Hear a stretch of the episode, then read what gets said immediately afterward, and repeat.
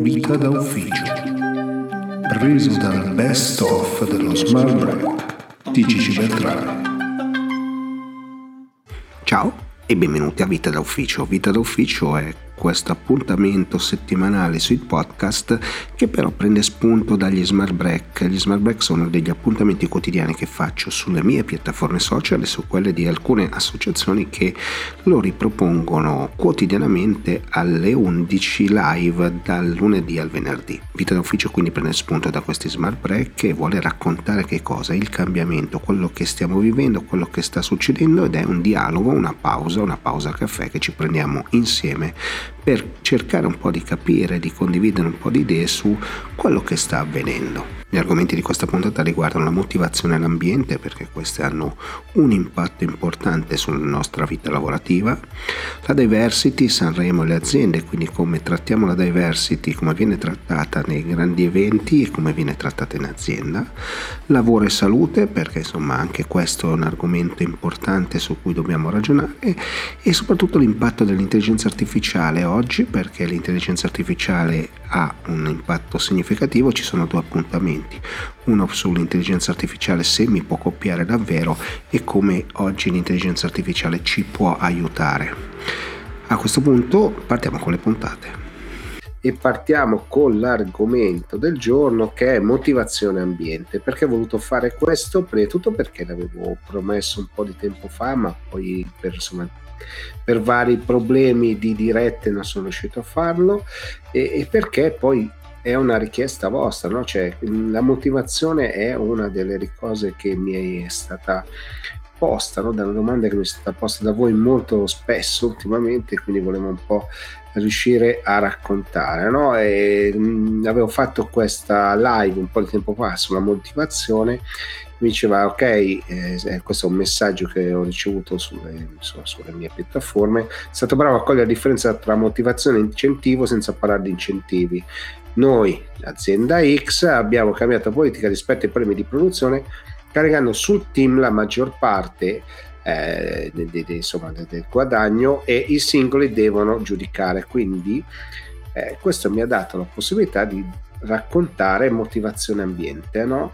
E noi spesso ci dimentichiamo, no? ci dimentichiamo delle cose, delle cose banali, no? però cioè, Maslow aveva, aveva no, ipotizzato? La, la, piramide dei bisogni e c'è una piramide dei bisogni al lavoro. La motivazione, la motivazione personale, quindi l'automotivazione, una motivazione di un team, di un leader possono essere d'aiuto, ma sicuramente l'ambiente, le persone che ci stanno attorno, come possiamo lavorare, come possiamo collaborare meglio, come possiamo collaborare meglio con gli altri fa la differenza.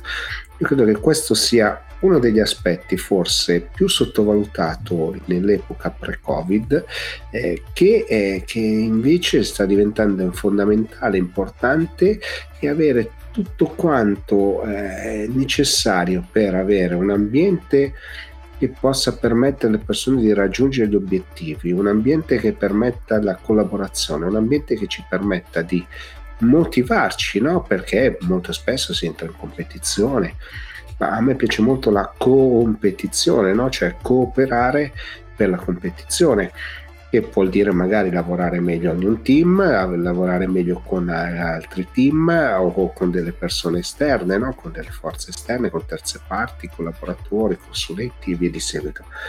Credo che questo faccia davvero tanta differenza, no? per cui mi avevate scritto appunto di, di questo. Eh, perché? Perché io avevo raccontato no, sostanzialmente che era il periodo in cui ci sono tutti i premi eh, di produzione dell'anno precedente, no? si va, si discute, no? quindi il sistema incentivante di tante aziende era, era al centro. Eh, però lì la motivazione era quello che ti faceva raggiungere o no un obiettivo, che era una cosa molto importante, ma la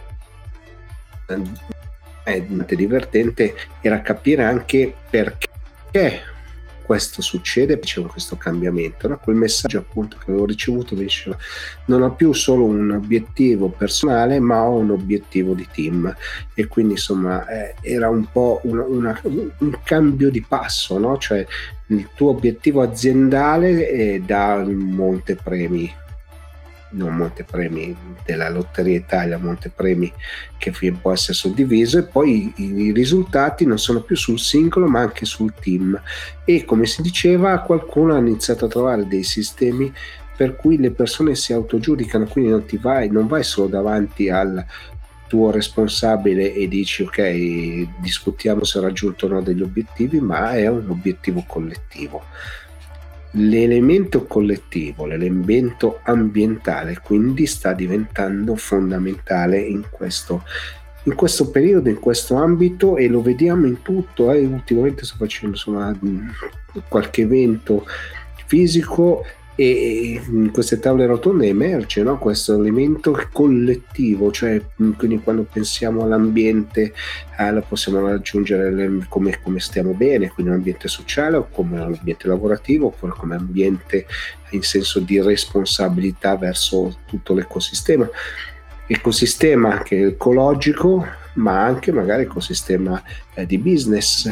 Questa parte è importante, ma la motivazione che è diversa dall'automotivazione, cioè quindi ho la mia ambizione di raggiungere un determinato obiettivo e non sempre, insomma, non solo si riesce, ma uso dei sistemi tra virgolette, insomma, leciti per raggiungere quel, quell'obiettivo, no? che è un'altra cosa. Non voglio parlare di quello, non voglio parlare di ambizione, sto parlando di motivazione. La motivazione è qualche cosa che ti permette di vedere le cose in maniera diversa, in un altro cambio di prospettiva, quindi in un altro punto d'osservazione e riesci a fare delle cose magari meglio o le vedi e le vivi meglio perché magari stai soffrendo perché stai lavorando troppo, ma se metti le cose in prospettiva dici ok stai facendo questo ma raggiungerai questo risultato, otterrai questa cosa, potrai puntare a una promozione, adesso non lo so. Però questo permette, ripeto, mi sto spostando un po', di andare a puntare su, un obiettivo che non è più un obiettivo singolo, ma molto spesso un obiettivo collettivo. E anche quando pensiamo che sia un obiettivo singolo, dobbiamo renderci conto che non siamo delle isole e quindi circolate dal mare, ma collaboriamo con altri e questo fa la differenza. La motivazione e l'ambiente però sono due elementi che fanno parte della leadership, quindi chi esercita la leadership correttamente è in grado di motivare le persone e creare allo stesso tempo un ambiente che permetta di lavorare e collaborare in maniera eh, appropriata. Eh, allora, vedo che ci sono dei messaggi. Allora, Grazie, grazie per, per gli auguri, va bene. Eh, ci sono dei messaggi che mi dicono che non sono in diretta, sto registrando delle puntate del Late Show e dei servizi e quindi non ci credete che sono in diretta, allora vi faccio vedere una pagina di un quotidiano. Vediamo se riesco a caricarla così vedete che c'è non solo Repubblica ma c'è anche scritto che oggi Repubblica, i giornalisti di Repubblica sciopero, quindi insomma va tutta la mia solidarietà così vi dovete fidare che sono, che sono in diretta, ok? E ce la possiamo fare. Eh, svangato questo, provo a rispondere a qualche domanda che c'è nella chat, però vorrei essere breve. Allora, hai parlato di motivazione e di premi di produzione, ma come si fa a misurare la produttività di un lavoratore se hanno KPI chiari, singoli e di team? Eh, forse questa domanda mi era stata già posta, eh, vi dirò, e quindi eh, come si fa? Ci sono tanti metodi, mm, c'è un'ampia letteratura che racconta questo, ci sono dei, dei, dei, degli obiettivi singoli, quindi ognuno ha degli obiettivi che vanno raggiunti e, e, poi ci sono degli obiettivi di team, poi ci sono gli obiettivi di, di, di, di sistema, quindi del proprio settore e poi ci sono gli obiettivi aziendali complessivi. No? Eh, se non si fanno e non si danno degli obiettivi raggiungibili diventa difficile, se si danno degli obiettivi troppo bassi non ha senso, se, se si danno troppo alti non ha senso, quindi questa è una grande sfida per le risorse umane, lo sappiamo, però ehm, è, è, così da tanti anni, le cose stanno cambiando perché, ripeto, la sfida di team sta diventando sempre più importante, quindi l'incentivo sul team, la parte incentivante del proprio premio di produzione diventa secondo me molto molto significativa. Eh, il tema del giorno infatti è eh, intelligenza artificiale e robotica contro operai e creativi, ma è davvero così?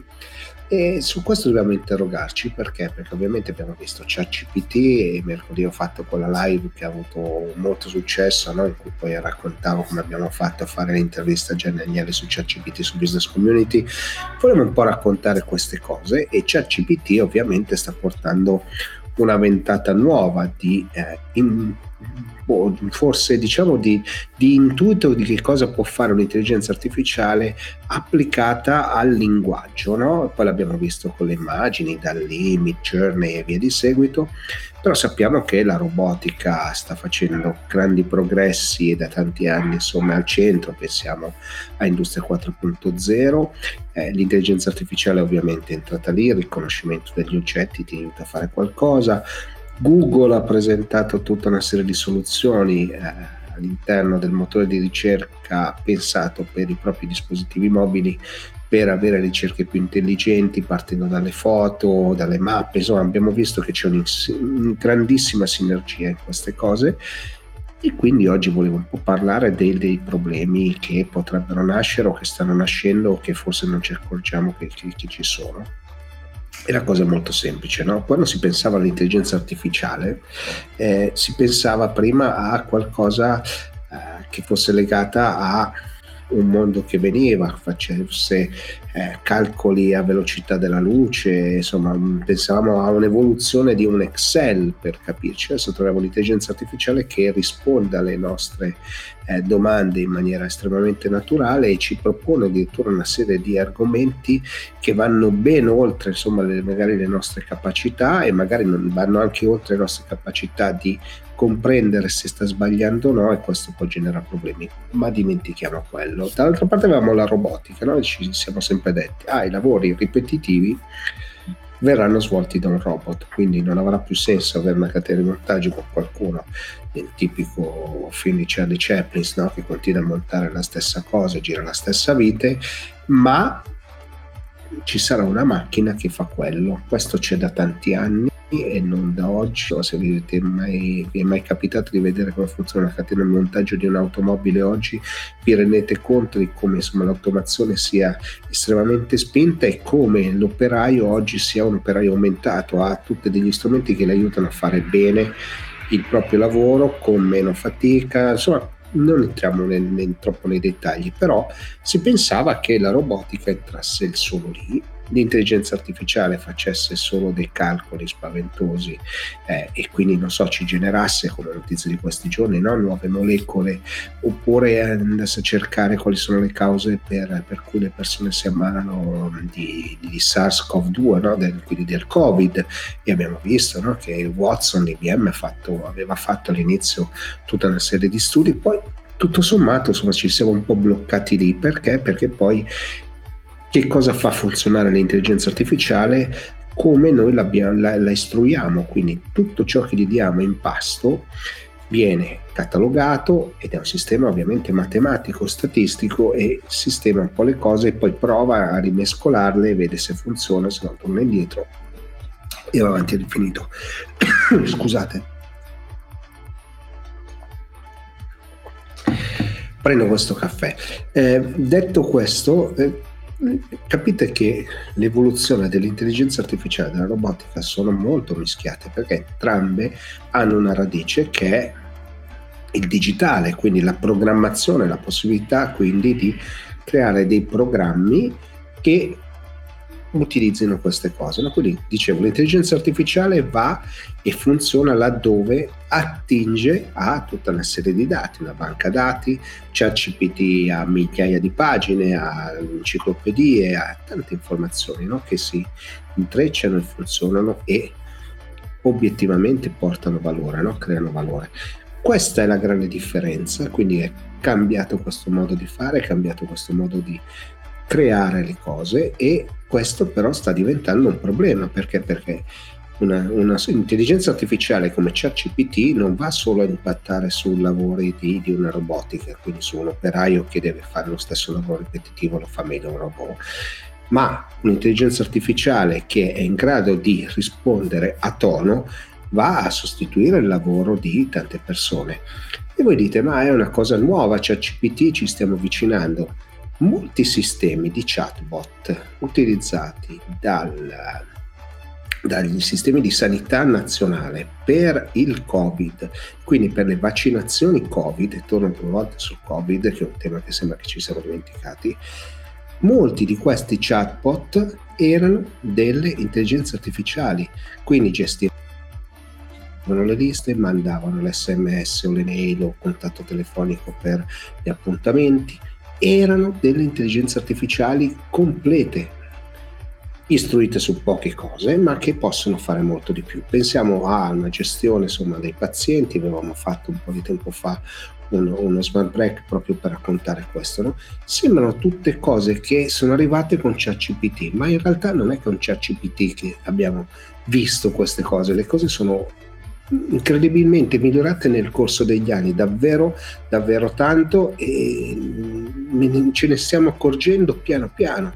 CPT ha semplicemente avuto la fortuna di avere un grande, grande supporto da parte mediatico e quindi lo trovate da tutte le parti, tutti ne parlano e va a sostituire anche il lavoro dei creativi. Io ho un'amica ieri che mi diceva che lei fa la traduttrice professionale con la propria agenzia e mi diceva che il loro lavoro è cambiato molto perché molti dei contratti che avevano invece di girare tutto il documento girano solo le parti eh, delicate. E quindi possono mettere il massimo d'attenzione su, su una piccola parte di un documento che probabilmente lei mi diceva i clienti stanno usando altri sistemi con ChatGPT per fare la traduzione automatica, no? se sono tutte cose standard diventa molto facile, non sbaglia la grammatica, possiamo stare attenti ai termini, però se uno è un po' allenato, abituato ce la può fare, qualcosa che è più delicato, che è più insomma dentro i termini, eh, hanno bisogno di, di, di loro e quindi la consulenza che sta arrivando da loro è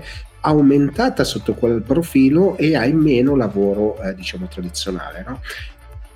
questo è un cambiamento un cambiamento che c'è eh, perché è arrivato due mesi fa a, per tutti c'è CPT che ripeto è solo una punta dell'iceberg di quello che sta creando OpenAI e del quale insomma parleremo ancora per tanto tempo il cambiamento c'è, coinvolge, ripeto, tutti i blue collar e i white collar, quindi gli operai e le persone che lavorano in ufficio, la creatività. Oggi chiedo, come avevo mostrato, no, fammi un post per LinkedIn su, sulla puntata di oggi, lui come avete visto mercoledì lo, lo scriveva, no? Questo ha suscitato tantissimo interesse, c'è un'associazione che sta coinvolgendomi in un processo eh, per raccontare queste cose per la formazione, no? Perché? Perché sta cambiando. Se sei un pubblicitario ti sta aiutando, insomma ci sono tanti gli aspetti. Vedo che ci sono molti messaggi, qualcuno sono ha scoperto una cosa adesso vi dirò, però il cambiamento che stiamo vivendo dobbiamo guidarlo noi cioè siamo noi che dobbiamo dire ok dov'è che la macchina va e dove la macchina si deve fermare, dove la macchina si può muovere, dove no, c'è tutto un tema di diritti d'autore, no? c'è tutto un tema di informazione, c'è tutto un tema di, corre- di mm, correzione delle informazioni che le macchine possono fornirci. La macchina non è perfetta, noi non siamo perfetti, non esiste la perfezione, non esiste uno stato dell'arte, dobbiamo cercare di capire tutto questo e lo stiamo studiando. Il mondo dell'arte è sconvolto no? dalla, da Mid Journey o Dalli. Perché? Perché stiamo entrando in un'altra dimensione. Stiamo entrando in una dimensione che dobbiamo scoprire piano piano, ma che arriva con una forza dirompente. Questo è eh, l'elemento secondo me importante su cui dovremmo eh, ragionare tutti insieme. Vedo che ci sono dei messaggi, insomma, ChatGPT ha fatto aprire gli occhi sull'opportunità che l'intelligenza artificiale sta portando nel mondo del lavoro, ma anche di tanti pericoli che sono nascosti ma molto preoccupanti. Questo è un messaggio da eh, Facebook assolutamente vero, ci sta mostrando opportunità, ci sta mostrando pericoli, però ci sta anche mostrando qual è la direzione in cui stiamo andando, dobbiamo stare attenti in questo e dobbiamo governare questa cosa qui, ma governare non vuol dire che i governi devono legiferare, vuol dire che siamo noi stessi che dobbiamo cercare di autoregolamentare questa cosa ed è assolutamente importante. Eh, questo era un messaggio che c'era prima, non volevo cliccarci, va bene, ho cliccato, ma non importa. Ok, sì, il mio libro ChatGPT e la rivoluzione dell'intelligenza artificiale eh, alle aziende è, è, in questo momento gratuito su, eh, su Amazon per chi ha Kindle. Ok, per cui è zero, adesso non so se riesco a trovarvi non era prevista questa cosa, ho cliccato per sbaglio, va bene, comunque ChatGPT e la rivoluzione della I lo trovate gratuito in questo momento su, uh, su, Amazon solo per oggi penso. Poi ci sarà un'altra sorpresa ma non ve lo dirò non volevo fare questo mi serviva per un'altra cosa ma va bene. Prendo un altro, un altro commento quello di prima era mi sembra da LinkedIn eh, avevo visto il tuo libro sull'economia autonoma e mi sembrava quasi fantascienza oggi volete parlare solo dei miei libri non ho capito poi in due anni mi sono accorta che sta cambiando tutto rapidamente e non avevo colto le sfumature. Non è una questione di eh, cogliere le sfumature. Quando io ho fatto quel libro no, sono andato a intervistare mm, personaggi illustri no, che raccontano l'evoluzione. No? Quando parlavo di economia autonoma ovviamente parlavo di un'esagerazione, di macchine che fanno business con altre macchine però è una realtà, è una realtà che c'è. Se pensiamo ogni volta che scriviamo su qualche sito una pagina eh, web, eh, molto spesso lo scriviamo per le macchine, no? per farci trovare da, da, da, Google e fare poi emergere quel, quel testo. No? Quel testo non lo scriviamo tanto e solo per il possibile lettore, ma lo scriviamo anche per la macchina. E la macchina rielabora e lo mostra ad altre macchine quale è stata fatta una richiesta. Cioè, questo è il hanno trasformando credo che su questo tutto abbastanza.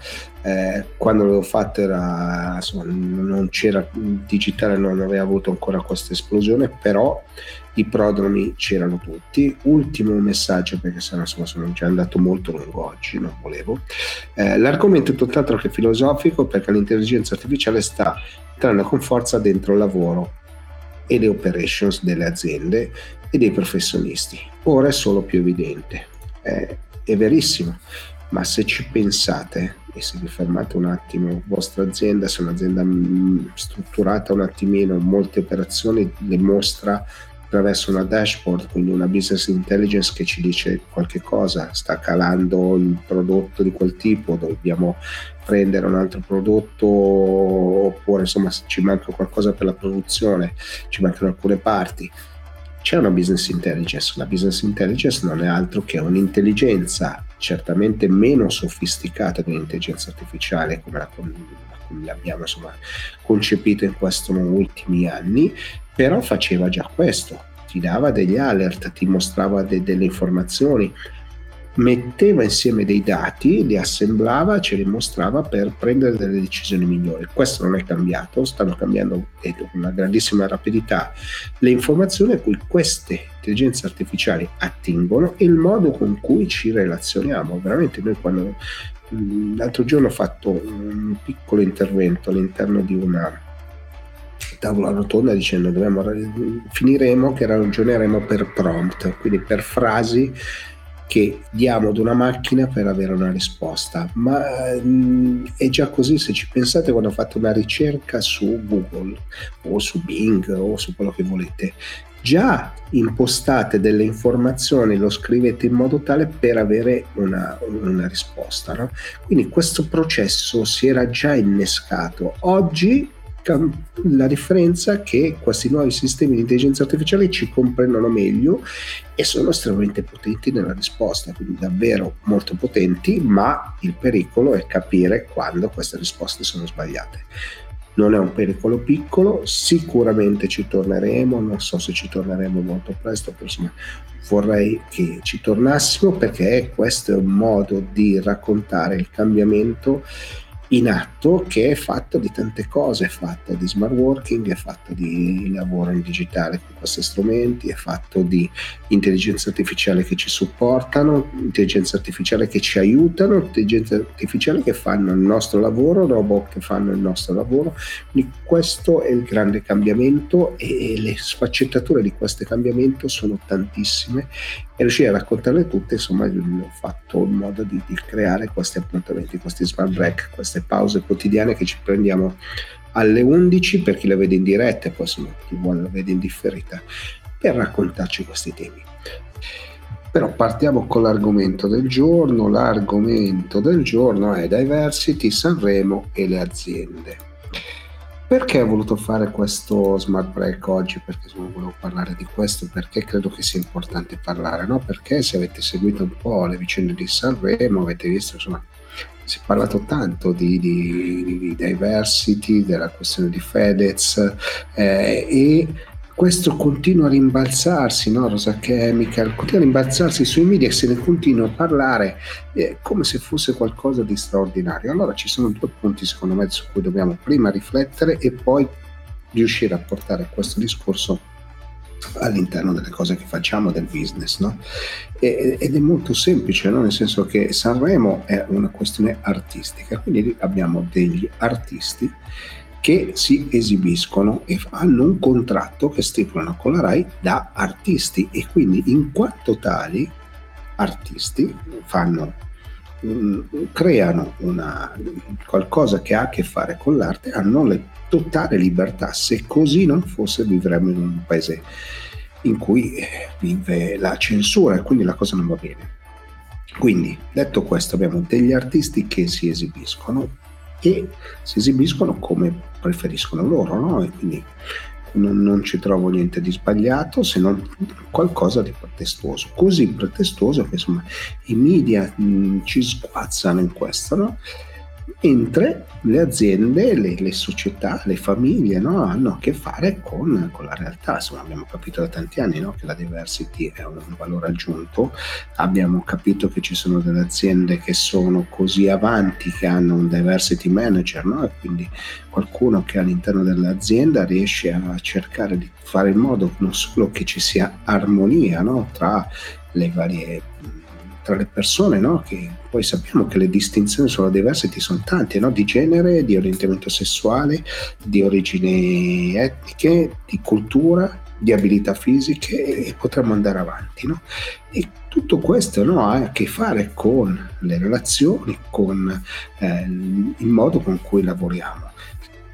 Se ci sono delle figure che all'interno delle aziende sono, hanno il compito di armonizzare queste cose vuol dire che eh, c'è bisogno di eh, fare in modo che tutto quanto funzioni al meglio. Per funzionare al meglio non solo deve esserci armonia, ma ci deve essere comprensione. Ci deve essere comprensione, si deve riuscire a capire gli altri, mettersi nei panni degli altri e riuscire a fare le cose insieme. No? Se manca questo, è difficile no, che una società, intesa non come azienda ma come società, possa funzionare. E c'è un punto di vista che può essere etico, eh, può essere anche religioso, ma abbiamo visto che le religioni insomma, sono, sotto questo aspetto sono più un freno che non un vantaggio e c'è una questione di rispetto. Il rispetto credo che sia la parte forse più importante di tutto quanto. No? E eh, se a Sanremo e sui media tutto quanto fa spettacolo e se ne parla e tutti quanti noi dobbiamo salire su un mezzo pubblico e incontrare gli altri e lavorare a fianco a fianco con gli altri e se le cose non funzionano ovviamente non possono funzionare creiamo delle frizioni che senso ha nel 2023 parlare ancora di queste cose? È del tutto, ma veramente del tutto inutile. Perché? Perché se non abbiamo capito che dobbiamo rimare tutti quanti eh, dalla stessa parte, siamo tutti nella stessa barca, beh, forse abbiamo un problema che ben, va ben oltre la diversity, va ben, ben, oltre il modo con cui facciamo le cose, va ben oltre il modo con cui ragioniamo. No? Vedo che ci sono diversi messaggi in questo se abbiamo ancora questo gap culturale, mm, le cose non funzionano, ma perché mm, se non abbiamo capito che siamo tutti uguali, se non abbiamo capito che ognuno ha delle abilità diverse, delle capacità diverse, delle conoscenze diverse e tutte quante se lavoriamo insieme siamo in grado di fare qualcosa di bello, comunque di costruttivo o comunque di utile, anche per, per noi stessi, beh, forse abbiamo, abbiamo, un problema ben più serio che non raccontarci insomma, se Chiara Ferragni o Fedez eh, si stanno separando per quello che è successo sul palco di Sanremo. È veramente assurdo, ma è veramente assurdo pensare che Chiara Ferragni o Fedez, che rappresentano un certo modo di raccontare anche il nostro paese, il cambiamento culturale che c'è stato, che c'è l'uso dei media in modo diverso, si fermino per queste cose qui, beh, forse qualcosa che non funziona c'è. Ci sono dei messaggi, questo è da un utente LinkedIn. Il problema non è che i media si, si stupiscano, ma che nonostante mille fiction che tantano il tema, ogni volta che succede qualcosa viene fuori un casino. Qual è il senso? non c'è un senso, nel senso che ormai siamo abituati no, a vedere eh, una liquidità di genere, ci siamo abituati a capire che insomma ci sono delle etnie diverse, se non l'abbiamo capito non funziona, se ci guardiamo, ci guardiamo attorno quando siamo al lavoro insomma ce ne accorgiamo. Ed è sempre stato così, perché? Perché se pensiamo agli anni 50 e 60, quelli del boom economico, le grandi aziende del nord hanno potuto prosperare grazie alla manodopera che veniva da sud e c'erano delle differenze culturali enormi, pur essendo tutti cattolici, essendo tutti italiani, essendo tutti assolutamente con la stessa formazione culturale della scuola, ma c'erano differenze, eppure c'è stata l'integrazione, qualche difficoltà chiaramente, ma c'è stata e questo è normale e naturale nel momento in cui gli spostamenti diventano eh, la normalità. No? Le aziende oggi, parlavo ieri con, con un amico che ha mm, scrive software, ormai lavora solo con, con l'India o con insomma, la parte del Medio Oriente ed è normale, è una normalità, ci sono culture diverse, orari diversi, mm, proposte anche mentali diverse, ma si funzionano le cose, no? Quindi se non ci dimentichiamo questo e ci dimentichiamo l'origine, forse non andiamo da nessuna parte. Eh, ok, un altro messaggio sempre da LinkedIn, la diversity è un preconcetto incredibilmente forte e radicato dentro la società e quindi nelle aziende che sono piccole comunità. Assolutamente vero, cioè è un preconcetto, è un bias, come si dice in inglese, ma se non abbiamo capito nel 2023 come superarlo, come trarre vantaggio da queste cose, guardate, diventa molto difficile.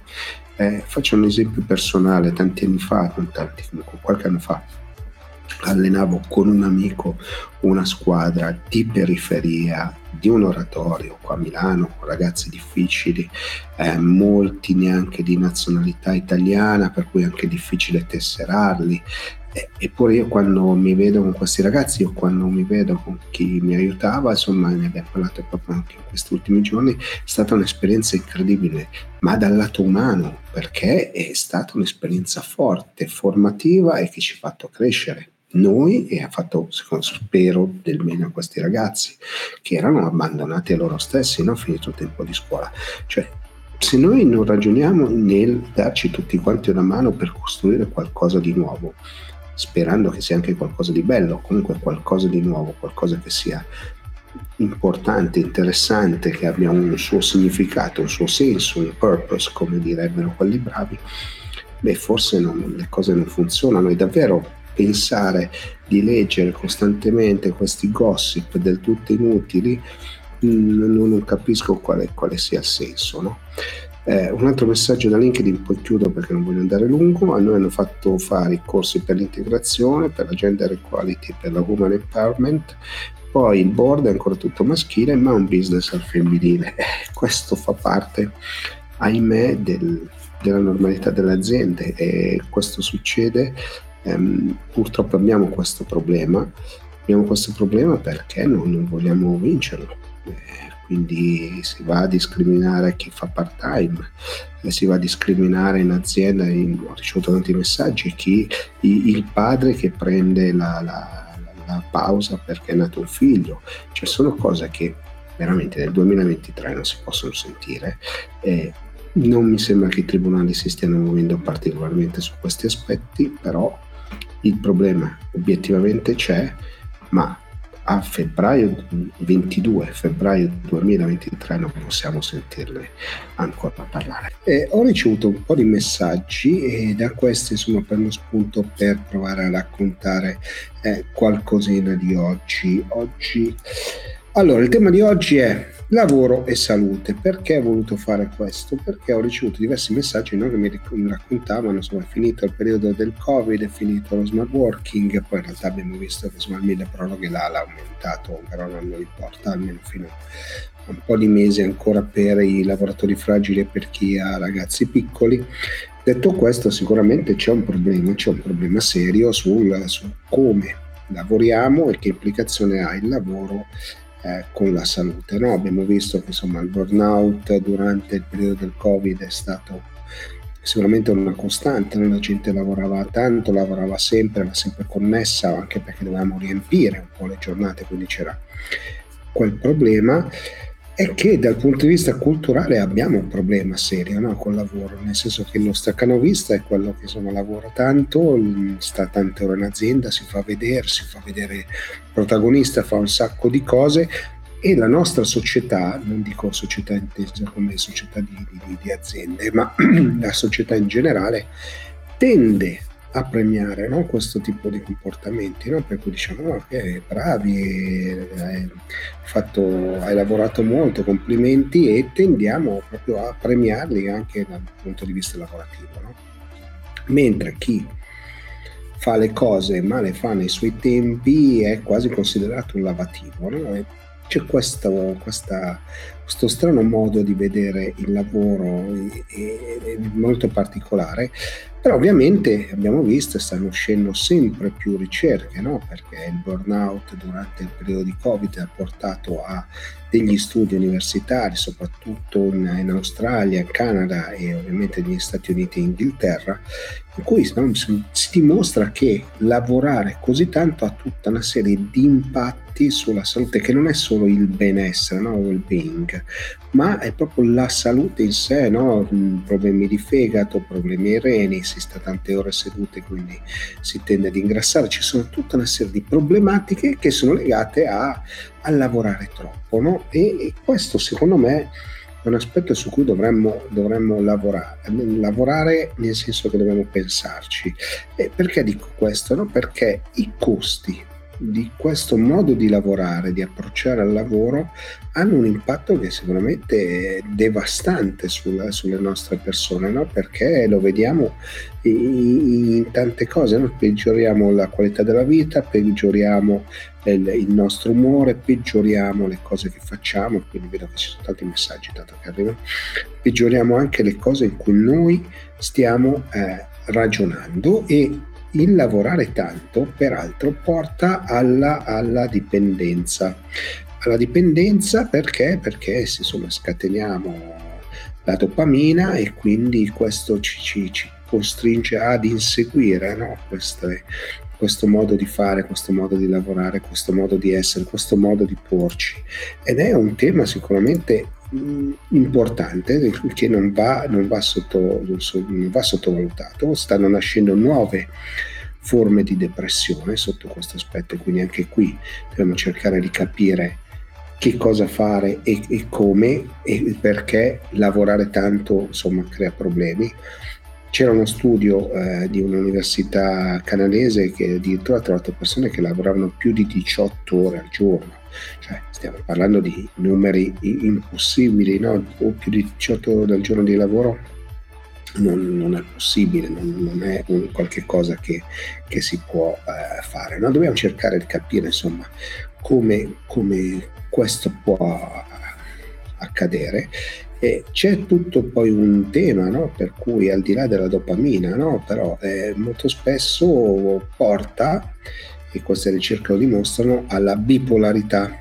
Quindi tanto lavoro porta a essere bipolari esattamente come accade per chi fa un uso spropositato di alcol o di droghe.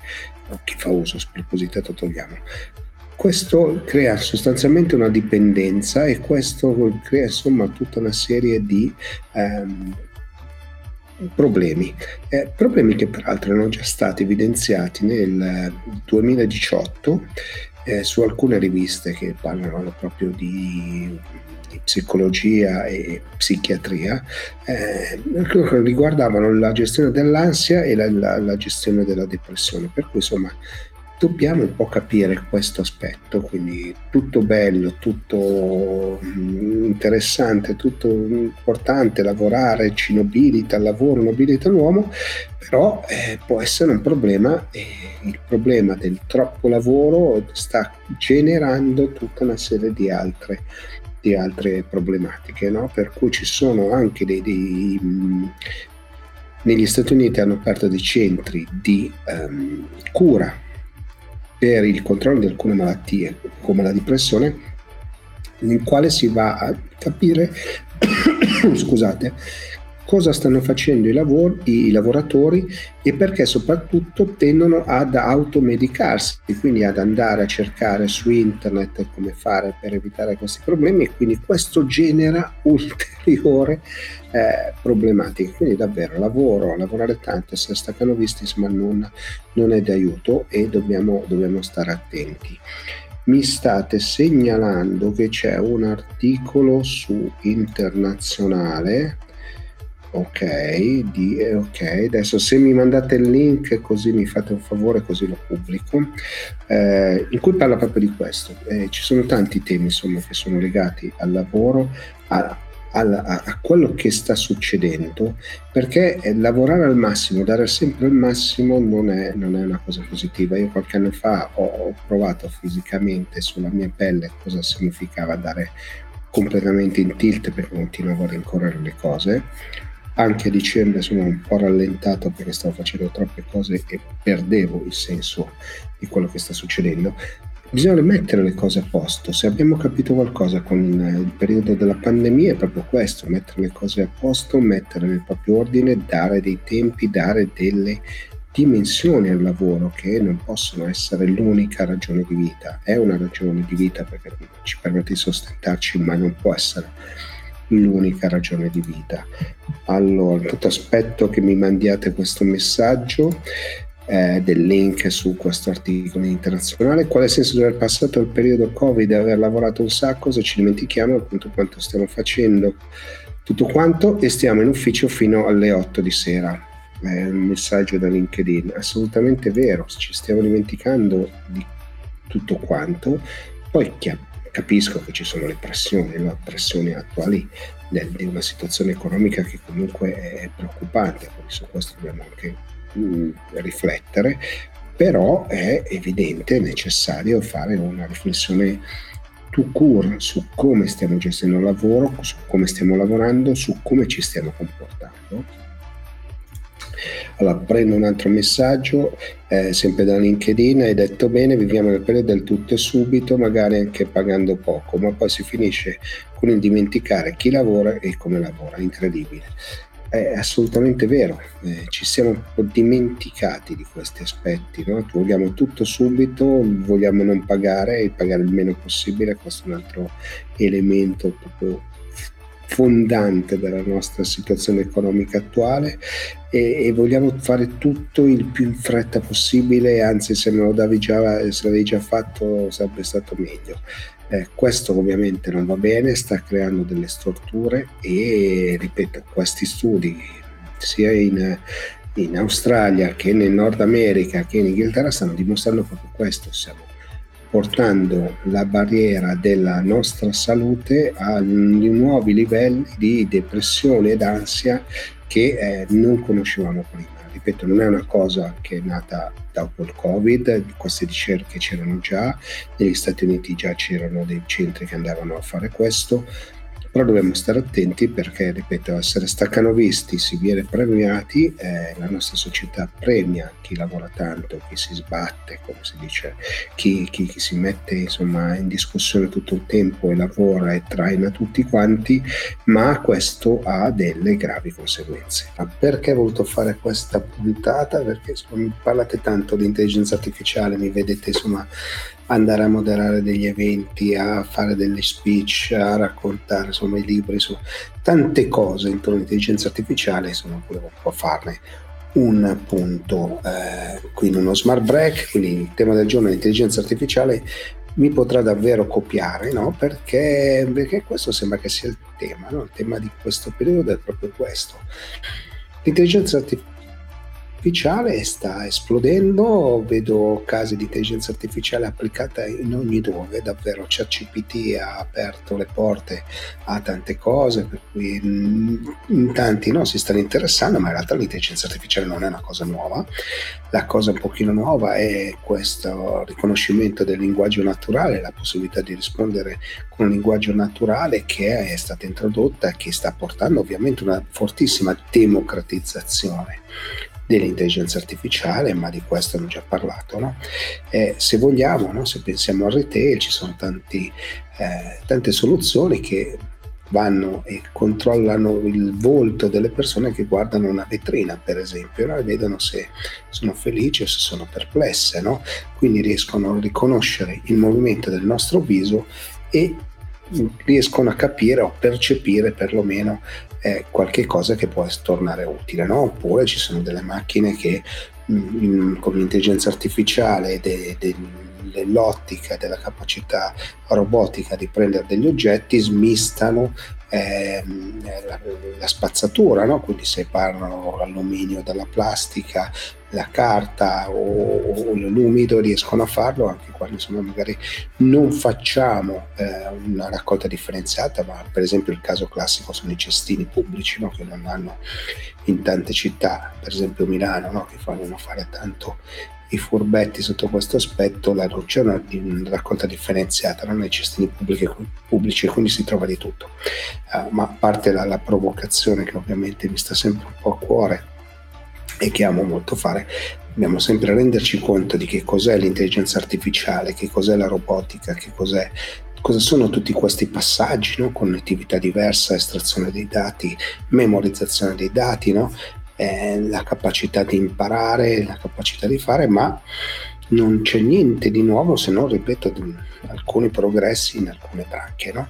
È chiaro che poter parlare con una macchina invece di cercare insomma, di distruirla è un pochino più facile, no? quindi la democratizzazione con ChatGPT c'è stata, importante, evidente, però in tanti aspetti siamo già molto avanti. No? Dopodiché riuscire a capire se sto guardando una vetrina e piango o rido, eh, una macchina non, non, riesce a comprendere la differenza eh, o, o, comunque non riesce a comprendere la sfumatura perché meccanicamente eh, sia quando piangiamo che quando ridiamo muoviamo gli stessi muscoli, lo stesso numero di muscoli del nostro viso. Quindi è incredibile questa cosa qui, due cose totalmente opposte che eh, in realtà coinvolgono la stessa la stessa funzione, quindi il nostro viso, quello che facciamo, le nostre espressioni, ma non possiamo dimenticare questo, fanno due cose diverse, due sentimenti opposti diametralmente opposti no? e la macchina fa fatica a comprendere questo ci sono dei casi al di là poi dei bias eh, che non riescono a riconoscere insomma le persone in base al colore della pelle o spesso sbaglia maschio o femmina però a questo ci possiamo arrivare ci sono cose che come i sentimenti come la capacità di unire dei puntini non, le macchine non riescono a fare no? il tema della puntata essendo un pochino filosofico era quello di riuscire a raccontare in una maniera abbastanza semplice se mi potrà sostituire un'intelligenza artificiale.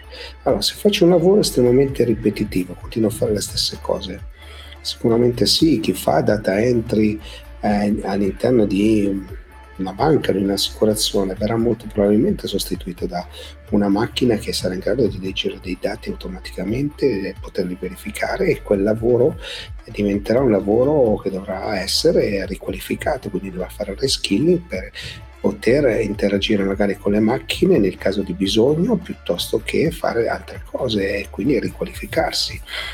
Questo è un esempio classico, ma sapete quante persone fanno questo lavoro in tutte le banche, in tutte le assicurazioni, in tutte le pubbliche amministrazioni. Non stiamo parlando di poche persone, stiamo parlando di tante persone. potrà sostituire un'intelligenza artificiale chi lavora in un call center perché risponde a centinaia di telefonate? Mm, sì, per una parte, eh, però dovrà intervenire quando le cose diventano un pochino più specifiche, quindi dove davvero il valore aggiunto di avere una persona che risponde farà la differenza. Quindi ci sarà bisogno di anche lì riqualificarsi, riconcentrarsi e pensare alle cose sempre più in maniera verticale, con gli skill sempre più specifici. Discorso, e questi sono già solo alcuni esempi spiccioli.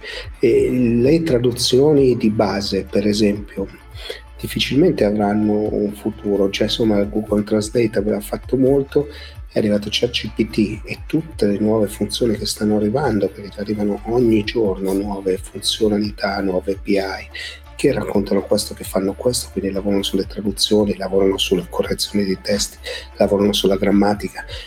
Tante di queste funzioni verranno, tra virgolette, prese dalle macchine perché sono instancabili, perché se si istruite bene non, non, sbagliano, ma serviranno maggiori competenze per il controllo, perché ovviamente una macchina non sbaglia se programmata bene, ma se non è programmata bene o se ci sono dei bug o delle cose non previste, ovviamente l'errore si propaga ehm, alla velocità della luce, no? quindi servirà qualcuno che è in grado di supervisionare le macchine e poi sappia anche metterci mano e capire insomma dove, dove burocraticamente ci sono gli errori. No? Sono tanti gli aspetti quindi che andranno a cambiare, quindi ci sostituirà l'intelligenza artificiale sì se le cose che facciamo hanno scarso valore e questo è un problema e diventerà, ed è qui che diventa una, una, uno smart back filosofico, diventa un problema perché diventa un problema sociale. Chi è che si occupava di queste cose? Chi era meno istruito? Chi aveva insomma meno competenze? Chi aveva meno conoscenze? Chi era magari un pochino in là degli anni, no? Oppure chi era alle, chi alle prime armi. Eh, queste figure insomma, diventeranno un problema sociale nei prossimi dieci anni che tenderà ad esplodere. E mm, su questo io ne sono abbastanza convinto, se ne discute troppo poco di questo, ma quando vi dico troppo poco, davvero troppo poco, nessuno prende in considerazione questi aspetti. Nessuno prende mm, con la dovuta attenzione tutti gli aspetti etici che riguardano l'intelligenza artificiale, che riguardano il metaverso, che riguardano la privacy, i dati, i dati che mettiamo a disposizione delle varie piattaforme, cosa succede se arriva il quantum computer con una grandissima capacità di poter fare calcoli e rielaborazioni. Salviamo dati e li diamo in pasto a qualsiasi cosa, al di là dei problemi di diritto d'autore, riconoscimenti di proprietà, che metto in disparte per un attimo. Tutto questo ovviamente inciderà tantissimo sulla nostra vita come esseri umani a livello sociale, quindi dobbiamo rendercene conto e ce ne stiamo sempre più rendendo conto no? Con, eh, di mercoledì, no? la notizia dell'attacco cyber a tante istituzioni, a tante aziende italiane. No? Queste saranno la, la, la, nuova normalità dei prossimi anni, su questo ne sono certo, perché? perché l'intelligenza artificiale darà una mano anche a quella ad andare a cercare nuove vulnerabilità, possibilità di attacchi che adesso magari fanno degli umani che hanno delle grandissime skill, ma diventeranno possibile eh, allargare quel mondo no? e al tempo stesso ci sarà chi si dovrà difendere, quindi utilizzerà questi sistemi per difendere. Quindi le competenze andranno sempre ad aumentare.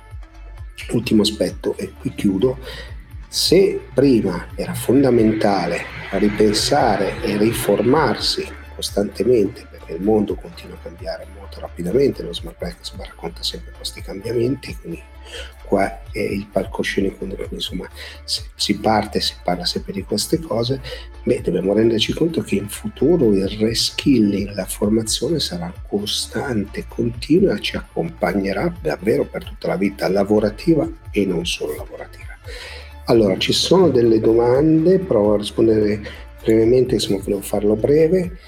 Non è importante quanto l'intelligenza artificiale sia efficace sia, no, sia efficacente, sia efficace perché però ragiona solo in termini statistici e deterministici, impara in fretta solo se le cose si ripetono. Assolutamente vero, mi piace quella crasi. Eh, funziona perché è un, un, una questione matematica, tanti dati, trova tante strade e cerca la strada migliore, il percorso migliore, esattamente come fa un navigatore satellitare, no? e ci propone la cosa migliore in quel momento e si affina e impara anche da che, eh, dalle risposte che ha dato e dalle nostre risposte alle risposte alle nuove domande. Questo sicuramente è un aspetto molto molto interessante. Ultima domanda, poi lascio, vedo che ce ne sono altre, però pazienza, qualcuno che mi saluta, un po' di spamming su Twitch, ma va bene. Quello che sta succedendo è che ci rendiamo conto che le macchine possono capirci e fare qualche cosa che nei nostri domini esclusivi ma non sono intelligenti come un animale e ah, è tagliato non sono intelligenti quanto no, non sono, era questa. Non sono intelligenti come un animale e nemmeno lo saranno in futuro. Eh, allora non sono intelligenti oggi come un animale perché l'animale ha qualsiasi tipo di animale per quanto eh, infinitivamente eh, meno intelligente di noi umani ha comunque dei sentimenti, ha dei ricordi, ha delle emozioni e quello comunque fa ancora la differenza e lo sappiamo benissimo. Le macchine non hanno questo e quindi magari fanno una decisione migliore perché lo fanno solo di testa, però sappiamo benissimo quanto nella nostra vita quotidiana conta molto il cuore, i sentimenti, il nostro essere, insomma, quello fa, fa molto spesso la differenza. Siamo giunti al termine anche di questa puntata di Vita da Ufficio. Vi ricordo che Vita da Ufficio prende spunto dagli smart break quotidiani che faccio su tutte le piattaforme social alle 11 del mattino. Una pausa caffè intelligente per cercare di fare che cosa? Raccontare il cambiamento. A questo punto non mi resta altro che dare appuntamento alla prossima puntata. Ciao! Vita da Ufficio preso dal best of dello Smart Break Gigi Beltrame.